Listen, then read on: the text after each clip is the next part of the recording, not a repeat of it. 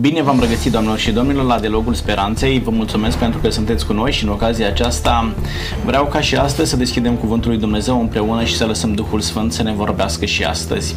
Este o ocazie în care vom vorbi despre un subiect la care ținem, care ne interesează, care ne privește pe fiecare dintre noi individual, și anume despre iertarea păcatelor. Suntem astăzi la studiul Psalmului cincizeci și unu. Psalmul acesta începe în forma următoare: Ai milă de mine, Dumnezeule, în bunătatea ta, după îndurarea ta cea mare șterge fără de legile mele, spală-mă cu desăvârșire de nelegiuirea mea și curățește-mă de păcatul meu. Observați că totul este cu adresare la mine. Pe mine mă interesează, pe mine, Doamne, iartă-mă, pe mine, Doamne, spală-mă, pe mine uh, curățește-mă de fără de lege. Este ocazia în care omul vine doborât de păcat înaintea lui Dumnezeu și vrea să obțină iertare. Probabil că de multe ori ne-am întrebat dacă Dumnezeu este dispus să ne ierte atunci când a mers, după părerea noastră, mult prea departe. Sau atunci când cineva vine și ne spune: este prea târziu pentru tine, deja ai mers prea departe. Vrem să aflăm astăzi dacă am mers prea departe, vrem să aflăm dacă Dumnezeu este dispus să ne ierte, ce anume ar trebui să facem să primim iertare. Pentru a putea înțelege lucrurile acestea, am invitat alături de mine pe domnul Gabriel Sorohan. Bine ați venit! Mulțumesc! Domnul Gabriel este pastor în Biserica Adventistă de ziua șaptea și aș vrea astăzi să procedați cu noi, cu telespectatorii noștri, cu cei care ne urmăresc, așa cum faceți cu credincioșii dumneavoastră, cu enoriașii dumneavoastră. Cum anume îi încurajați pe oamenii aceștia să vină înaintea lui Dumnezeu, să-și ceară iertare, având încrederea că Dumnezeu le oferă iertarea de care ei au nevoie. Vă mulțumesc. Mulțumim, că sunteți sper, aici. Sperăm. Alături de noi este domnul profesor Lucian Farcaci. Bine ați revenit, domnul profesor! Mulțumesc pentru invitație, bine ne regăsim! Domnul profesor face parte și reprezintă astăzi din nou Biserica Romano-Catolică. Pe lângă faptul că sunteți și preot, sunteți și profesor, dumneavoastră aveți pe lângă enoriași și aveți și copii pe care îi creșteți, aveți studenți și sunt suflete sensibile, suflete care simt povara păcatului, care vin la dumneavoastră, se confesează, da? Și atunci este nevoie de cineva care să-i ajute să depășească starea aceasta de, de tristețe sufletească. Și dumneavoastră știu că faceți lucrul acesta. Mă uit la dumneavoastră și cred că și experiența de viață vă ajută în sensul acesta și oamenii vin cu încredere la dumneavoastră. Vreau să spuneți celor care ne urmăresc cum anume ar trebui să vină înaintea lui Dumnezeu și să primească iertare de, de păcat, dar mai mult decât atât să primească acea pace lăuntică de care fiecare om are nevoie. Vă mulțumesc pentru că sunteți aici. Mulțumesc și eu. Aș începe cât se poate de abrupt cu dumneavoastră, domnul Gabriel. Vreau să ne spuneți, pentru că noi atunci când ne aflăm într-o problemă dificilă, căutăm tot felul de soluții, iar destinația la care noi căutăm soluții este diferită de la un om la altul, este diferită în funcție de felul în care noi îl înțelegem pe Dumnezeu, diferită în funcție de felul în care înțelegem viața spirituală în general. Cine anume iartă păcatul? Mă iartă un om? Mă iartă Dumnezeu? Mă iartă o ființă angelică? Mă iartă oricine altcineva? La cine ar trebui să vin și să spun: iartă-mi păcatul, dar să nu am sentimentul că vorbesc la pereți, să am sentimentul că cineva chiar mă ascultă, că cineva, că îi pasă cuiva de mine și este acolo să-mi răspundă la, la durerea pe care eu o simt? Cred că aș putea să ofer un răspuns în funcție de context sau de situația în care se produce greșeala, păcatul. Dacă ar fi să greșesc față de un semen de-al meu, atunci cu siguranță n-am cum să vorbesc la pereți, pentru că este carneșoasă ca și mine și îi spun: te rog, iartă-mă. Un cuvânt, o atitudine sau o altă situație, te-am ofensat, ți-am uh, pătat numele, onoarea, te rog, iartă-mă. Și atunci nu mai normal că merg la cel cu care am avut această problemă. În schimb, atunci când conștiința îmi spune că față de Dumnezeu, și această greșeală față de Dumnezeu poate să implice greșeala mea față de un alt semen totodată, dar este situația când efectiv eu greșesc față de Dumnezeu, citesc din Scriptură, poate mă împotrivesc unui îndemn din cartea aceasta și simt că devin, și sunt, am ajuns să fiu pe contrasens cu Dumnezeu și atunci mă îndeamnă, cum spune și Pavel, și scuzați David că a și citit din psalmul său: ai milă de de mine, Doamne, și iartă-mi fără de legea, atunci e numai potrivit și normal ca să dau curs glasului conștiinței mele și să mă duc înaintea lui Dumnezeu în cămăruța mea. Da, o mică particularitate a Noului Testament, se recomandă, e ceva intim, e ceva personal și apelez direct la Dumnezeul acesta pe care l-am, l-am ofensat în acea situație. Deci destinatarul supărării mele trebuie să fie cel la care vin. Dacă am supărat pe un om, mă duc, îl caut, îi bat la ușă, insist, poate dacă nu-mi deschide, nu, domnul profesor, că da, uneori da. nici nu, nu vrea să-mi răspundă. Mă, m-ai supărat atât de tare încât chiar nu mai am ce să vorbesc cu tine. Nu vreau să te mai aud și nu-mi deschide. Uh, Pot să, să renunț în momentul acela. Dacă nu vrei să-mi deschizi, este problema ta, eu am vrut să-mi cer iertare. Adică și sentimentul acesta de, adică până la urmă nu-mi pasă. Eu am vrut să îmi cer iertare, mi-am făcut partea, mai departe chiar nu mai am ce să, să fac. Este, cum să spun, primită înaintea lui Dumnezeu iertarea aceasta, pentru că, de ce vă întreb? Poate față de o persoană ar fi suficient să merg până acolo. Dar, vă întreb, în momentul în care eu greșesc unui om, îl supăr și pe Dumnezeu sau îl supăr doar pe omul pe care l-am, l-am deranjat, l-am supărat? Chiar dacă este indirect fapta respectivă, atunci când îl supărăm pe aproapele, indirect îl supărăm și pe Dumnezeu, pentru că El, El este ultimul fundament, ultimul garant al vieții noastre morale. Și tot ceea ce se întâmplă între oameni ajunge și la Dumnezeu. De aceea vom vedea pe parcurs că sunt și păcate strigătoare la cer, chiar dacă ele se săvârșesc, să zicem, pe orizontală, ele strigă pe verticală și de aceea trebuie avut în vedere și un raport cu Dumnezeu. Dar la ceea ce ați spus, că dacă vine cineva și bate, Iisus spune celui care bate, îi se deschide. Nu verificăm chiar totdeauna lucrul ăsta. Eu personal, pentru că am avut și mulți ani de activitate în pastorație și uh, am stat la scaunul de spovadă, cum spunem noi, sau la da. îndemâna credincioșilor, uh, am constatat că de modul în care îi deschizi sau îl primești și apoi cum discuți cu el, tu ești acela care, în calitate de preot, de duhovnic, deschizi mai departe o ușă, faci să se deschidă o ușă pentru penitentul care a venit, sau dacă aplici un tratament mai dur, mai, da, mai exigent și da, s-ar putea să această ușă să nu îi se deschidă. Și eu m-am întrebat, în funcție de cum am procedat eu cu această ușă, acest credincios va mai reveni să bată la ușă, să caute împăcarea cu Dumnezeu, cu sine, cu ceilalți? Da, și asta ține strict de felul în care un lider religios se raportează, da, la el în oraș. Adică omul are nevoie și de un duhovnic, cineva la care vine, se destăinuie, poate cere sfat, cum anume ar trebui să procedezi în situația aceasta, pentru că un duhovnic are o experiență mai largă, văzând multe situații, multe cazuri, nu pentru că ar fi mai sfânt decât altcineva, dar experiența de viață îl ajută să poată oferi un sfat și atunci face bine să se meargă la un uh, preot, la un pastor, da? Și să stea de vorbă, uite, mă aflu în situația aceasta. Și ce spuneți dumneavoastră este foarte interesant.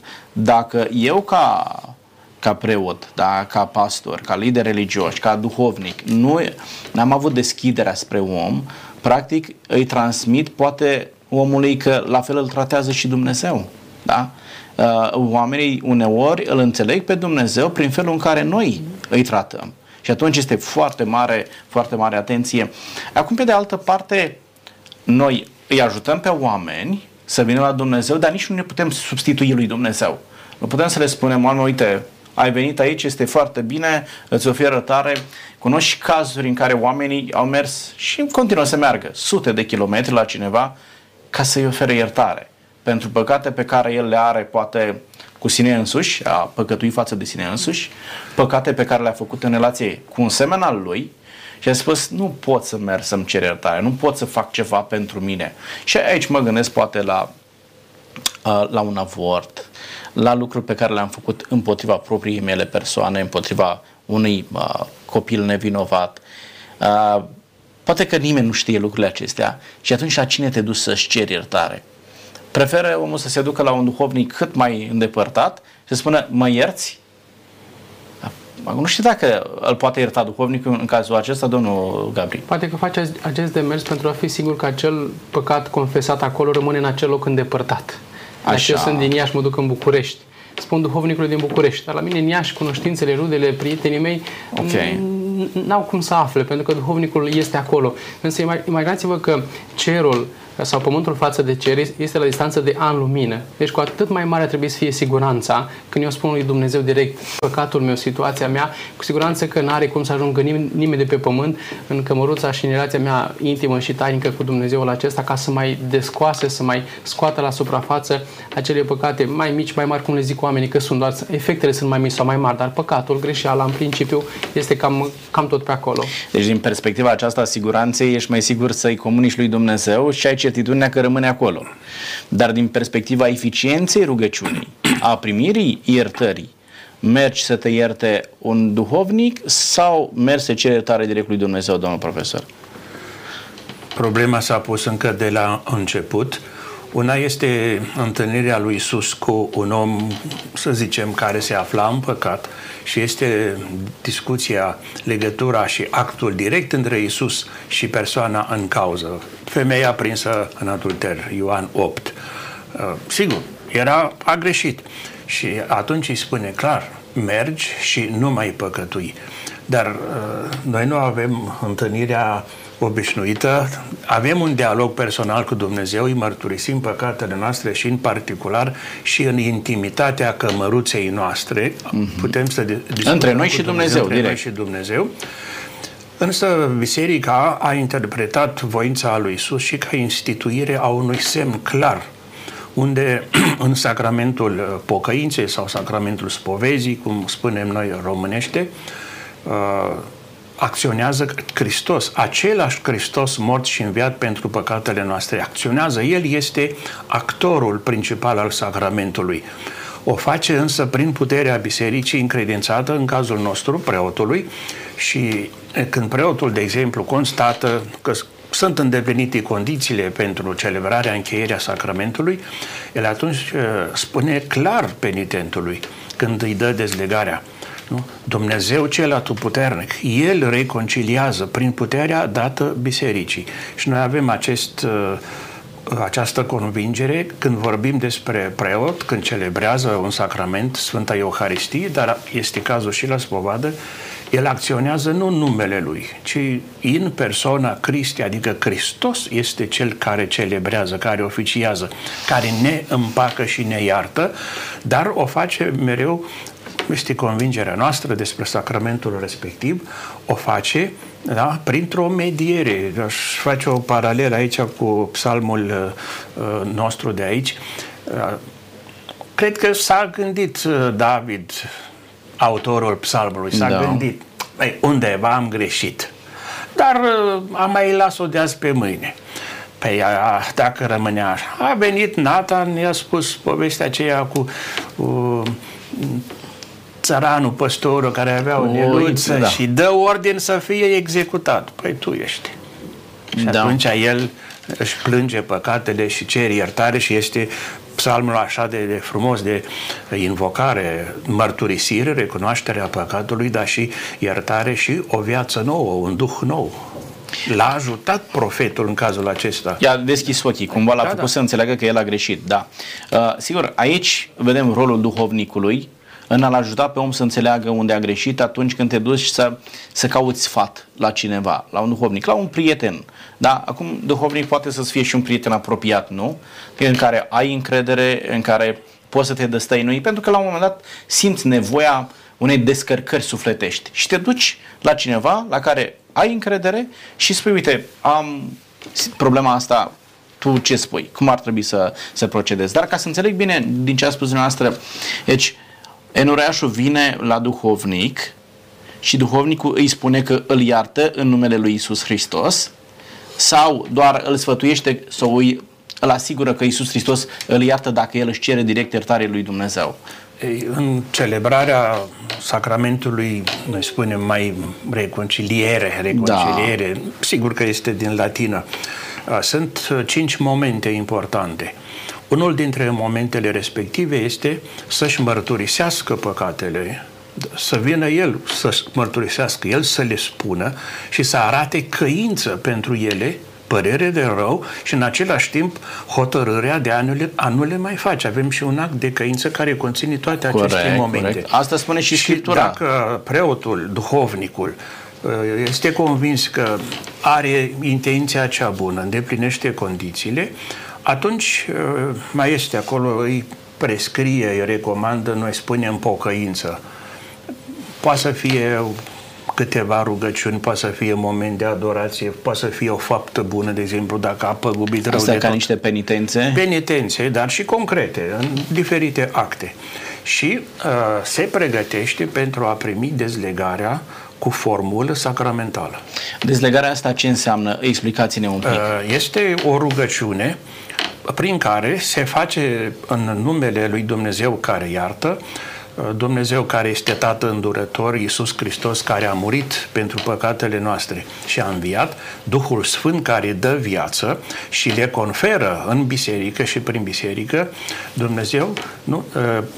Prin această putere a lui Dumnezeu exercitată în biserică, el primește iertarea, dar o primește formal, clar. Nu, nu că mai merge și mai are de rezolvat. Nu mai are de rezolvat nimic. Adică preotul îl asigură că el a primit iertare. Da, da. Dacă preotul constată da. Că pașii aceia sunt, spre reconciliere da. Sunt urmați, da, atunci preotul spune, uite, ai făcut asta, ai îndeplinit și penitențele și iertat. După ce are loc uh, pronunțarea acestei iertări, când se termină, preotul chiar îi spune penitentului: Dumnezeu ți-a iertat păcatele, mergi în pace. Lăudați pe Domnul pentru că este bun.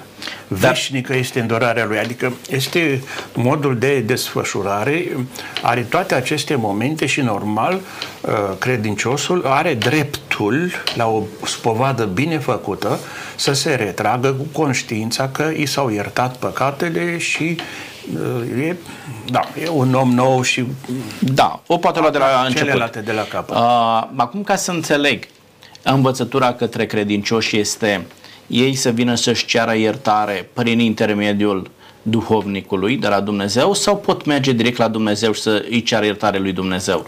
Adică ei pot primi iertarea în egală măsură dacă merg direct la Dumnezeu no. sau trebuie prin duhovnic? Sunt, noi spunem, păcate mai ușoare, mai lesne iertătoare, nu așa, așa de grave. Acestea, de exemplu, se iartă și prin rugăciunea personală făcută cu Dumnezeu. Către Dumnezeu. Sau prin, mi-asum să fac niște fapte în postul mare. Se recomandă, nu, pe lângă rugăciune, pe lângă post și faptele bune, pomana, de care pomana, dar plecăm de la Vechiul Testament deja, cel care face pomană, nu? Are și uh, șansa, posibilitatea de a-i se ierta păcatele. Sau, uh, când se celebrează un sacrament, în primul rând, uh, sacramentul Euharistiei, Sfânta Liturghie, dar uh, cam orice sacrament începe cu un act penitențial, unde întreaga uh, comunitate mărturisește în public și preotul dă un, o dezlegare, Dumnezeu să aibă milă de noi, să ne ierte păcatele și să ne ducă la viața cea veșnică. Asta este la fiecare liturghie. Ori în acel moment, cine este pregătit și participă conștient, a, în acel moment lui îi se iartă păcatele ca să se apropie, dacă e pregătit, cu toată vrednicia de Sfânta Împărtășani. Am deci nu numai în sacramentul strict al reconcilierii. Dar uh, ordinea e aceasta. El trebuie să vină la duhovnic da. Și duhovnicul mijlocește pentru el la Dumnezeu da, ca să-i ofere iertare. Pentru asta este interpretată porunca bisericii, una dintre cele cinci, uh, să se spovedească măcar o dată pe an. Asta înseamnă sacramental în fața unui preot. Și, și la noi, nu toți preoții au așa zisa putere de dezlegare. Înțeles. Putere jurisdicțională se cheamă. După ce termină teologia, de obicei e legată de sfințirea preoțească, dau un examen special de hirotonire, dau un examen special prin care primesc uh, autorizarea sau puterea juridică, juridică de la episcop să uh, asiste credincioșii la spovadă, la sacrament. Dacă cineva, de exemplu, dacă ești în altă parte, stai mai mult într-o țară străină, poți să spovedești pe cineva în caz de urgență, dar dacă stai mai mult, trebuie să ceri permisiunea de la episcopul locului. Adică este o disciplină foarte, foarte severă. De exemplu, riscul că atunci, dacă preotul, în urma unei spovezi, divulgă ce a spus penitentul, automat este suspendat. Nu mai trebuie judecat. Automat, prin legea canonică, el este suspendat. Corect. Și nu-l poate, situația lui nu o poate rezolva decât papa. Încălcarea codului deontologic. Da. Domnul Gabriel, spuneți-mi, dumneavoastră mijlociți pentru oameni, adică vin oamenii la dumneavoastră, e la fel și la dumneavoastră, să mijlociți la Dumnezeu pentru ei, să le ierte Dumnezeu păcatele, sau pot veni direct la Dumnezeu? Dumneavoastră cum învățați pe oameni?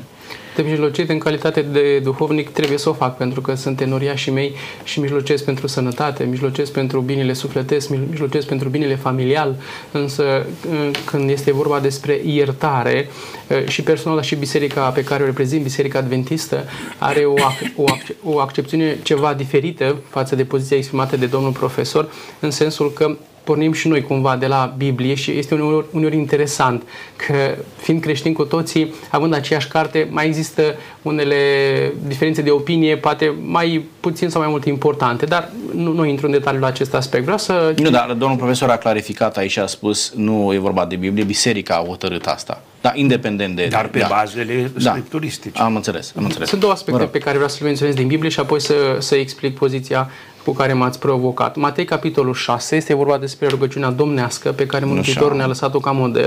În versetul șapte spune așa: când vă rugați, și nu spune neapărat locul, fie că sunt în particular, că sunt undeva o ocazie publică, când vă rugați, ce să faceți? Printre altele, ce spune acolo Mântuitorul, să spunem, într-o astfel de rugăciune, se spune în versetul doisprezece așa: și ne iartă nouă. Deci eu, când mă rog lui Dumnezeu, pur și simplu direct pot să-i spun: Doamne, iartă-mă, am greșit cu acea chestiune, cu cealaltă chestiune. Pe baza acestui model, aș lua-o ca un mod, model această rugăciune, eu pot să-i spun lui Dumnezeu: da, Doamne, iartă-mă, și spun direct chestiunea aceasta. Apoi, Matei optsprezece, două versete. Dacă nu vrea să te asculte, este vorba despre iertare greșelilor. Dacă nu vrea să te să asculte de el, spune-l bisericii, cum spunea și domnul profesor, și dacă nu vrea să asculte nici de biserică, să fie pentru tine ca un păgân și ca un vameș. Adevărat vă spun că orice veți lega pe pământ va fi legat în cer și orice veți dezlega pe pământ va fi dezlegat în cer. Înțelegerea pe care noi o avem este cumva următoarea. Dacă eu îi spun acelui om că este iertat, nu fac cumva, în pofida faptului că sunt duhovnic, sunt pastor, sunt de asemenea lider religios și spiritual, nu, nu pot să, să consider că aș avea cumva totuși autoritatea ca să iert eu în locul lui Dumnezeu, pentru că efectiv inima, cugetul, sinceritatea acelui om doar Dumnezeu o știe. Și pentru că el poate să-mi spune: regret sincer, dar cine știe efectiv conștiința și sufletul ce simte? Îi spun: dacă tu spui că îți pare rău și ai greșit, da, Dumnezeu să te ierte. Dar nu îi spun că eu, da, sigur îți pot garanta acea iertare. Și mai, mai, mai curând am înțelege că ceea ce eu îi spun că cumva leg pe, ace pe acest pământ, deja va fi fost în cer legat. Sau dacă dezleg eu cumva pe pământ, deja va fi fost în cer dezlegat. Să fie dezlegat de uh, vinovăția păcatului comis sau așa mai departe. Dar eu, ca lider religios, doar îl îndrum încă o dată către Dumnezeu și dacă este sincer, cum spune că este față de mine, eu pot să spun că acel suflet poate să primească iertare. Dar dacă uh, ar fi, de exemplu, eu greșesc față de domnul profesor, dar vin la dumneavoastră ca să-mi cer iertare.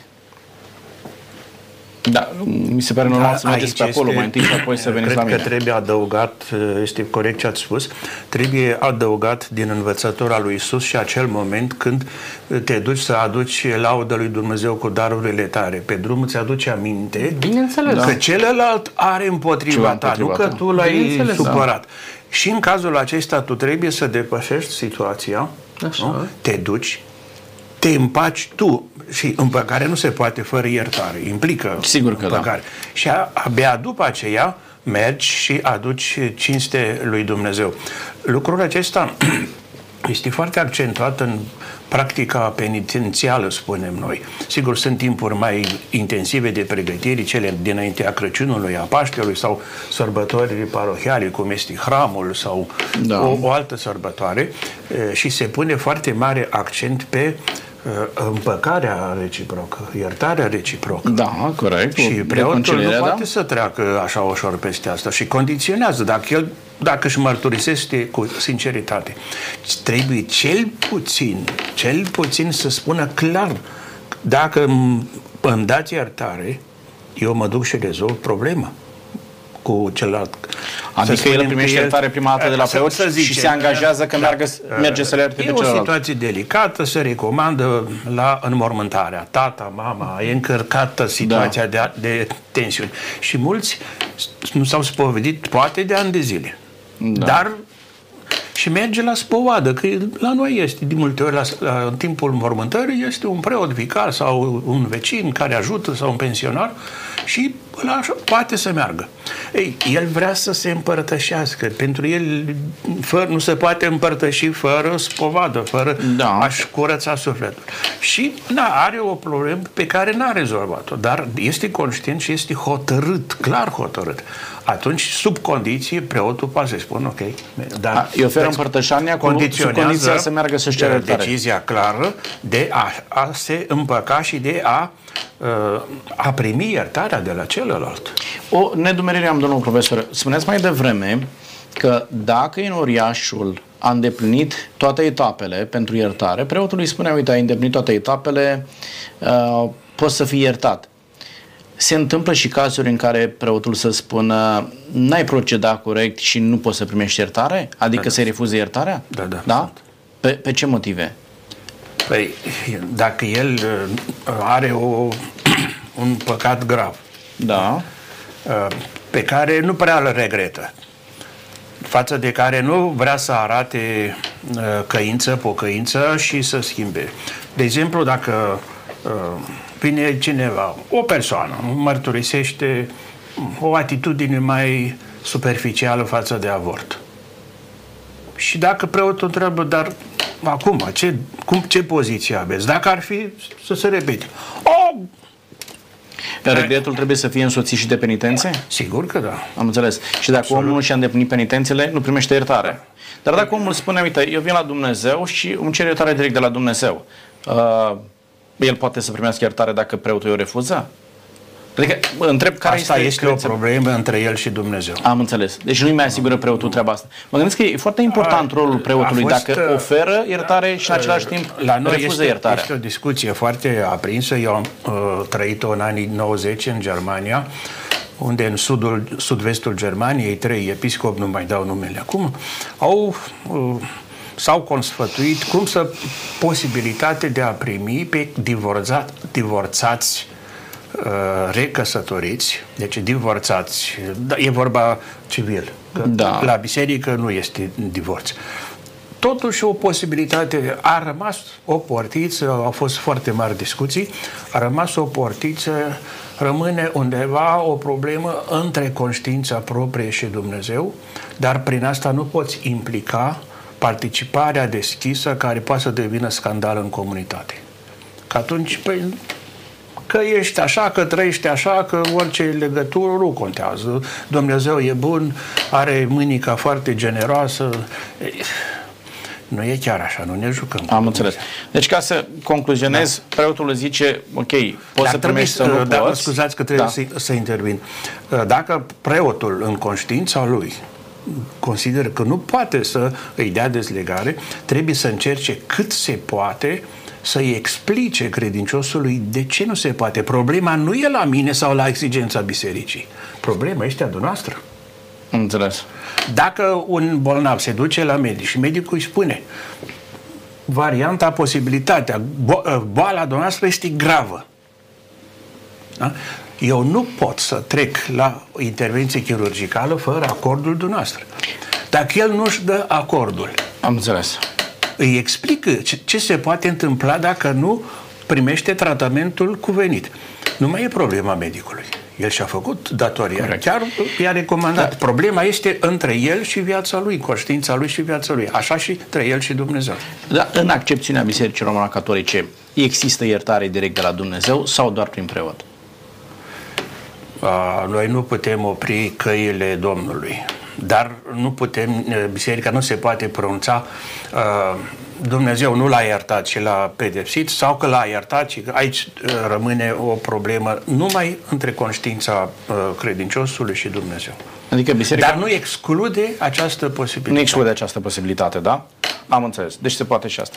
Deci, cum e, la dumneavoastră spuneți că omul trebuie să vin, poate să vină direct de la, la Dumnezeu, da? Și Iarăși, aici nu e o asemănare. E o asemănare între poate să vină sensul ca să se confeseze, conștiința, da, să se liniștească, sufletul este zbușumat. Poate să vină la duhovnic. Bineînțeles. Dar Biserica Adventistă spune că omul poate să vină direct la Dumnezeu și să-și ceară iertare. Da? Da. Da. Și ține de relația lui cu Dumnezeu. Absolut. Dacă absolut. primește iertare sau nu. Și asta spune și Biserica Romano-Catolică. Ține de relația lui cu Dumnezeu dacă primește iertare sau, sau nu primește iertare. Și dacă a fost sincer și chiar dorește schimbare în viața sa, cum s-a întâmplat și cu David, pentru că la început de la da, cazul de am plecat. am plecat, da. va reveni și acea bucurie a mântuirii. Când omul efectiv dorește să se schimbe după ce este iertat, pentru că Dumnezeu prin iertare îl ajută pe om să se schimbe, să devină o altă făptură. Cum spune acolo, Doamne, dă-mi un duh nou, o inimă nouă. Dar după iertare, după reabilitare, om, omul fiind schimbat, simte efectiv pacea, care, pacea iertării care coboară în suflet. Asta cu condiția care să fi fost sincer și să fie urmărit cu adevărat iertarea lui Dumnezeu.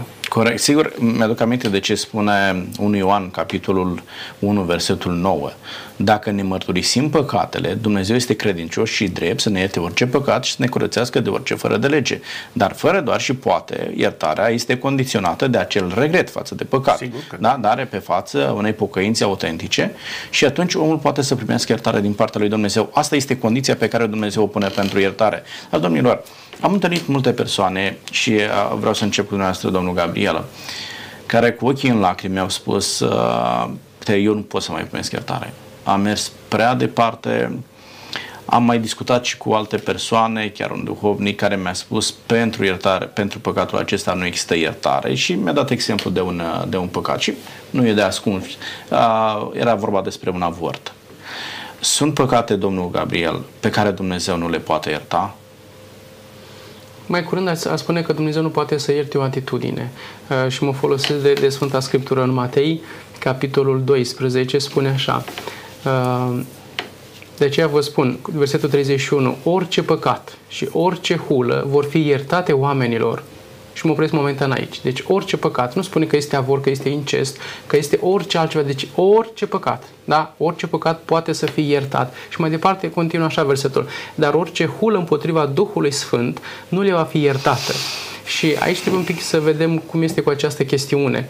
Ce este hula aceasta împotriva Duhului Sfânt? Asta trebuie să explicăm. Tocmai asta spuneam că este acea atitudine de încăpățânare, de împotrivire, de a asculta glasul conștiinței că am apucat-o pe un drum gre greșit, nu vreau să mă opresc, nu vreau să mă întorc, ci persist la acea atitudine. Și când persist și conștiința mea care îmi spune că nu este bine, oprește-te odată, întoarce-te odată, de fapt este glasul Duhului Sfânt, este ultimul apel, dacă îl vezi, dacă vreți, din partea lui Dumnezeu către mine, ca să încerce să, să nu mă duc dincolo de buza prăpastiei. Și dacă fac acest lucru, totuși comit acel păcat, dar nu este un păcat anume, că vorbesc, că fur, că ucid, că prea curvesc. Nu este vorba despre un păcat anume pe care Dumnezeu nu-l poate ierta. Da? Deci nu o faptă în sine, ci o atitudine, pentru că eu persist în acea atitudine și azi și mâine și cinci ani și zece ani și așa mai departe. Și dacă efectiv nu, nu vreau să mă opresc odată în acea atitudine, comit acel păcat pe care Dumnezeu nu că nu vrea, nu, nu, nu, scuzați, nu, nu, nu, nu pentru că nu ar putea, ci pentru că nu, nu, nu lasă atitudinea mea ca să mă schimbe prin iertare pe care îl poate să ofere sufletului meu.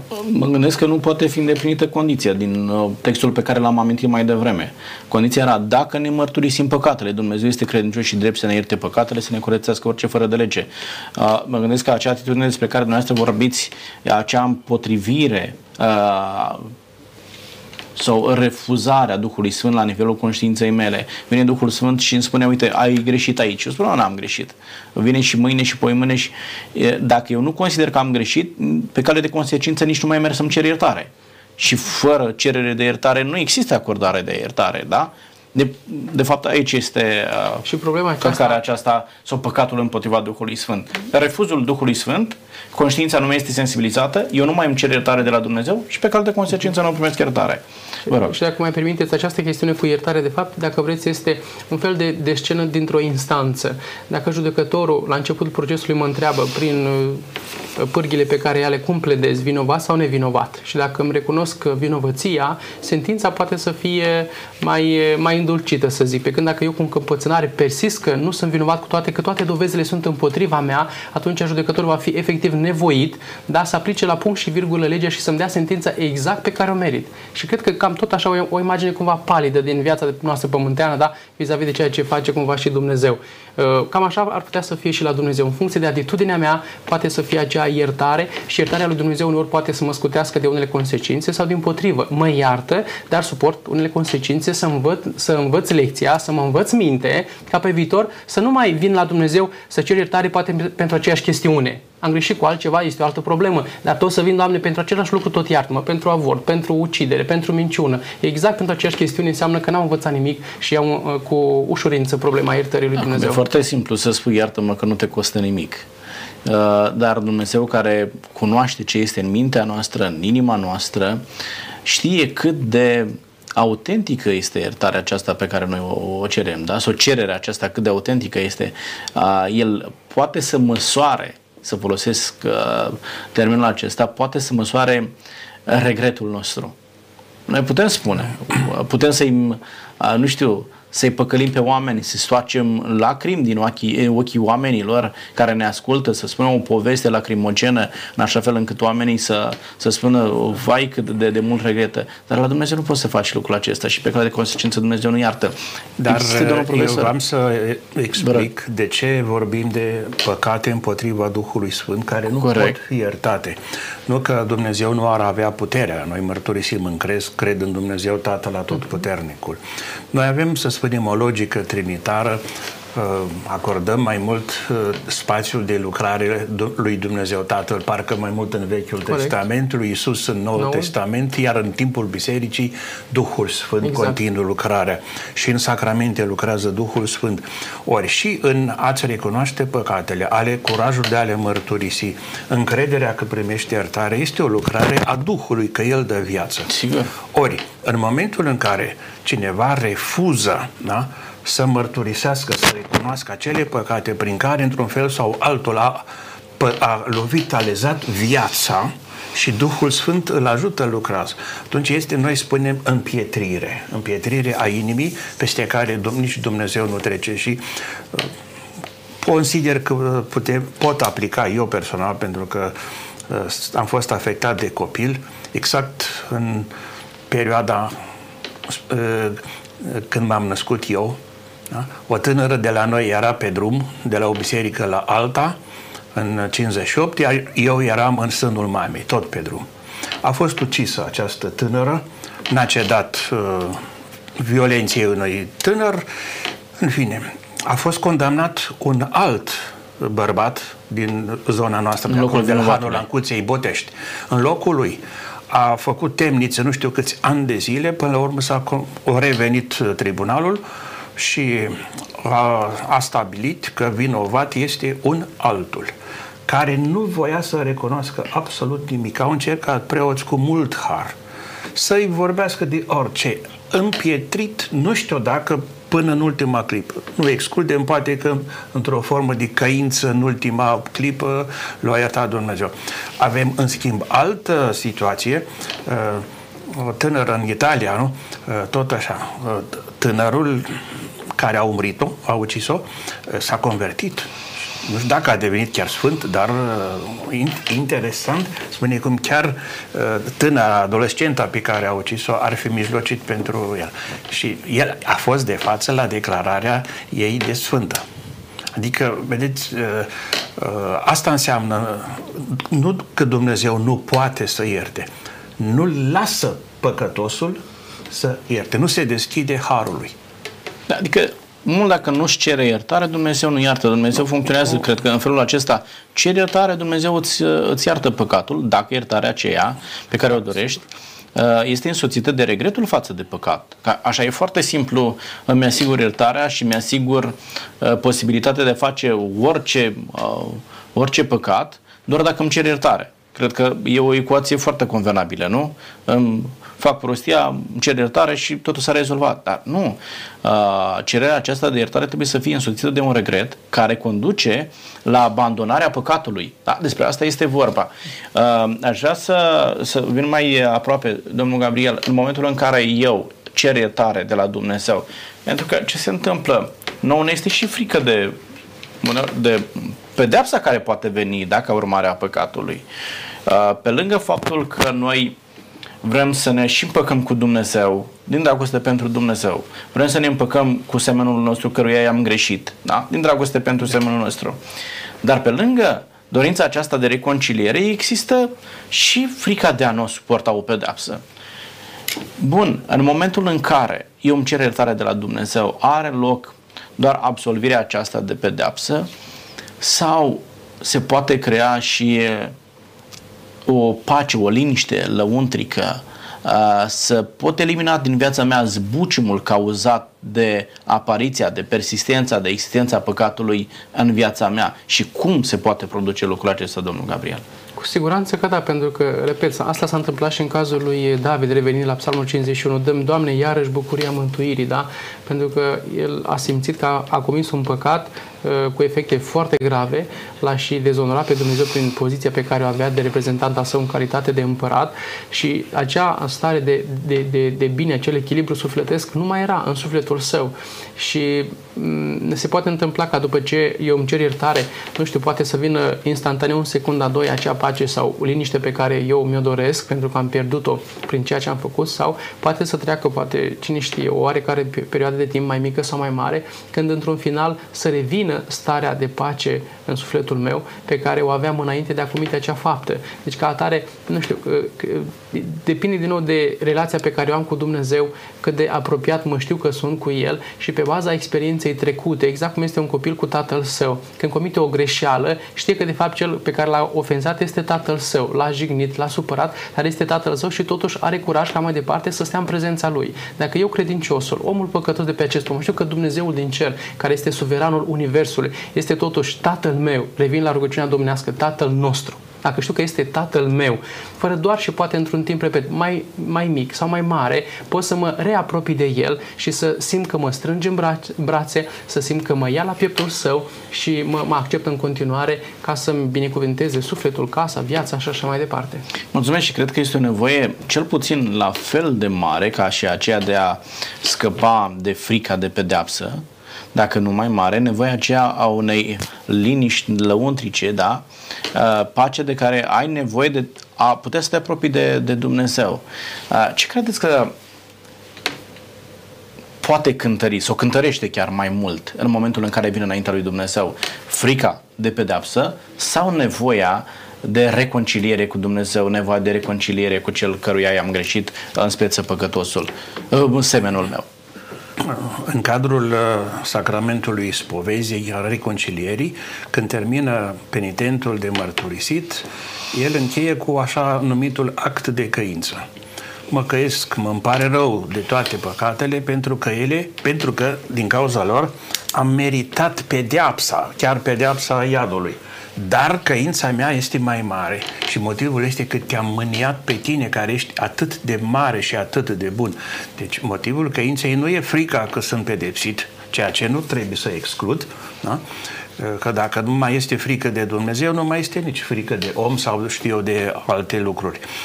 Ori motivul este de la frica de pedeapsă la teama plină de respect, de reverență față de Dumnezeu, bun, milostiv, iertător, după parabola Tatălui milostiv și a Fiului risipitor. Motivul este, motivul acestei căințe și dorințe de schimbare este tocmai Dumnezeu. Deci, poate cântări chiar mai mult, da? Mai mult, dorința, mai mult, da? Da. Și cred că autenticitatea regretului există atunci când cântărește mai mult dorința de a te împăca cu Dumnezeu. Sigur. Că dacă vii din frica a pedepsei să ceri iertare lui Dumnezeu, uh, lucrurile se complică foarte mult. Am întâlnit și oameni care vin la Dumnezeu, își predau viața lui Dumnezeu doar de frica existenței iadului. Și eu atunci, poate, da. poate că am fost plastic și am spus oameni buni, cine fuge sau vine la Dumnezeu de frica iadului, de iad va avea parte. Adică motivul pentru care vii la Dumnezeu e dragostea de Dumnezeu. Da, este... Și consecința este să scap de, de, de pedeapsă. Da? Adică nu vii ca să nu mă pedepsească Dumnezeu, vin să-L iubesc pe Dumnezeu. Nici măcar, știți cum este, niciun animal, un câine, dacă îl bați, nu vine înapoi la tine ca să nu-l mai bați. Vine pentru că te iubește necondiționat și se gudură lângă tine. Adică nu cred că venirea la Dumnezeu trebuie să țină de frica de a nu mă pedepsi Dumnezeu în modul cel mai drastic cu putință. Că ați adus aminte de câine, de animale în general. Da, Sunt da. foarte interesante, au psihologia lor. Chiar recent, mai am încă, sau avem în curtea noastră încă un câine mare, ciobănesc de Bucovina, puțin corcit, dar inteligent.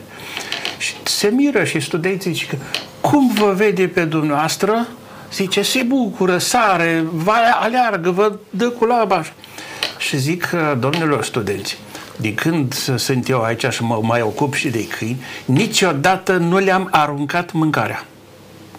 Ori le-am pus-o eu în castron, ori dacă aveam ceva bombonele, i-am oferit. Și el știe să comportă. Cine îl bate, pe ăla s-ar putea să-l, măcar să-l latre. Și adică, dacă ne gândim câte ne oferă Dumnezeu așa, imaginați-vă cum ar trebui să ne comportăm noi.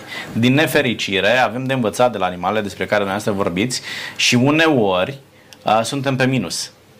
Dacă ne uităm Acum la felul în care ne comportăm folclor, față de Dumnezeu. Folclorul, literatura noastră, stăpâne, stăpâne.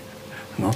Da. Mai da. cheamă și am avut un prieten, am avut, dar da. vedeți că și în mentalitatea noastră uneori oamenii riscă să se coboare mai jos decât naturalul celorlalte făpturi. Ori prin har mai ales ar trebui să depășească. Domnilor, să fie, scuzați, să fie promovată o cultură a împăcării, a reconcilierii. Nu să fie doar abuz, uh, milostivirii față de cei care sunt ticăloși și nu arată niciun semn de uh, îndreptare și uh, duritate, duritatea legii maximă, toleranță zero față de cei care au greșit, dar zic, da, vinovat, măcar o, o parte am săvârșit-o. Știți cum zice Ioan, cum poți spune tu că îl iubești pe Dumnezeu pe care nu-l vezi, pe când tu nu iubești pe fratele tău pe care îl vezi? Da? Cred că aici trebuie cultivată această cultură a iertării sau a reconcilierii față de aproapele, ca să poți să crezi și să-ți dorești reconcilierea cu Dumnezeu. Dacă noi nu învățăm să construim o reconciliere pe orizontal, e foarte greu să o construiești pe vertical. Suntem pe final, domnilor. Mai avem câteva minute. Aș vrea să uh, spuneți pentru cei care ne urmăresc uh, ce anume ar trebui să facă un om care a venit la Dumnezeu și a cerut iertare, simte în sufletul lui că este iertat de Dumnezeu. Care este următorul pas? Cum anume ar trebui să-și continue viața? Ce anume ar trebui să, să facă? În așa fel încât această stare de spirit și nu este, zice tot David, ferice de cel cu fără de lege iertată. Nu există o fericire mai mare decât să simți eliberarea de povara păcatului. Ce anume trebuie să facă, domnul Gabriel, un, uh, un enoriaș al dumneavoastră după ce a simțit iertarea aceasta de păcat din partea lui Dumnezeu? Aș răspunde întâi de toate cu un verset care de fapt reprezintă cuvintele Mântuitorului în Ioan capitolul cinci, versetul paisprezece. O situație când Mântuitorul încă o dată vindecă pe cineva și îi spune așa: iată că te-ai făcut sănătos, de acum să nu mai păcătuiești ca să nu ți se întâmple ceva mai rău. Am mai discutat cumva pe parcursul acestei emisiuni că cel iertat trebuie să-și schimbe pur și simplu atitudinea și viziunea față de iertarea primită și față de, de întreg parcursul vieții pe care poate îl mai are pe, pe acest pământ. Ca atare, viața lui trebuie să, să fie pur și simplu diametral opusă față de cum a fost înainte, ca să se întâmple acel lucru nefericit și să fie nevoit să vină la Dumnezeu ca să ceară iertare. Și atunci se va vedea că iertarea a fost cu rost, în ghilimele să zic că doar prin har, de fapt este a meritat-o, da? Și nu a fost în zadar. Da, iertarea pe care a primit-o. Mulțumesc. Un minut, domnul profesor, și încheiem. Da, consider că primirea autentică a iertării și trăirea iertării se verifică în angajarea pentru promovarea adevăratelor valori umane și creștine și mai ales într-o deschidere în fața lui Dumnezeu, în fața semenilor, pentru că păcatul este, în primul rând, închidere față de Correct. tot ce este înalt, frumos, valoare. Ori a primi iertarea și a trăi iertarea înseamnă această deschidere spre binele și bucuria celorlalți. Vă mulțumesc tare mult, foarte frumos ați spus, foarte frumos. Domnilor, vă mulțumesc pentru sfaturile pe care ne le-ați dat. Drag. Sper ca cei care ne urmăresc să le și urmeze și să facă bine pentru sufletele lor. Da? Păi sperăm și noi. Vă mulțumesc. Domnilor și domnilor, asta este vestea bună. Și anume, Dumnezeu este acolo unde îl căutăm noi. Atunci când venim pe genunchi înaintea lui Dumnezeu și cerem iertare, este bucuria lui Dumnezeu să se lase găsit de, de către noi, să răspundă rugăciunilor noastre, să ofere iertare păcatelor uh, pe care noi le-am săvârșit, să se ofere nouă iertare de păcatele pe care le-am săvârșit și mai mult decât atât să pună în sufletele noastre bucuria de a fi iertat. Și așa cum spunea domnul profesor, în momentul în care simți bucuria că ai fost iertat, nu poți decât să te angajezi în promovarea valorilor ce vin de la Dumnezeu și să spui celor din jurul tău cât de mare, cât de bun, cât de milos, cât de iertător, cât de iubitor este Dumnezeu. Făcând lucrul acesta nu vei uita niciodată că Dumnezeu te-a iertat, te-a binecuvântat, te-a vindecat de păcat și în felul acesta poți să trăiești bucuria mântuirii chiar de pe pământul acesta. Vă mulțumesc pentru că ați fost alături de noi, vă mulțumesc pentru că deschidem împreună Sfânta Scriptură și vă doresc ca Dumnezeu să vă ofere pace lăuntrică prin iertare de păcate. Până data viitoare, numai bine, Dumnezeu cu noi!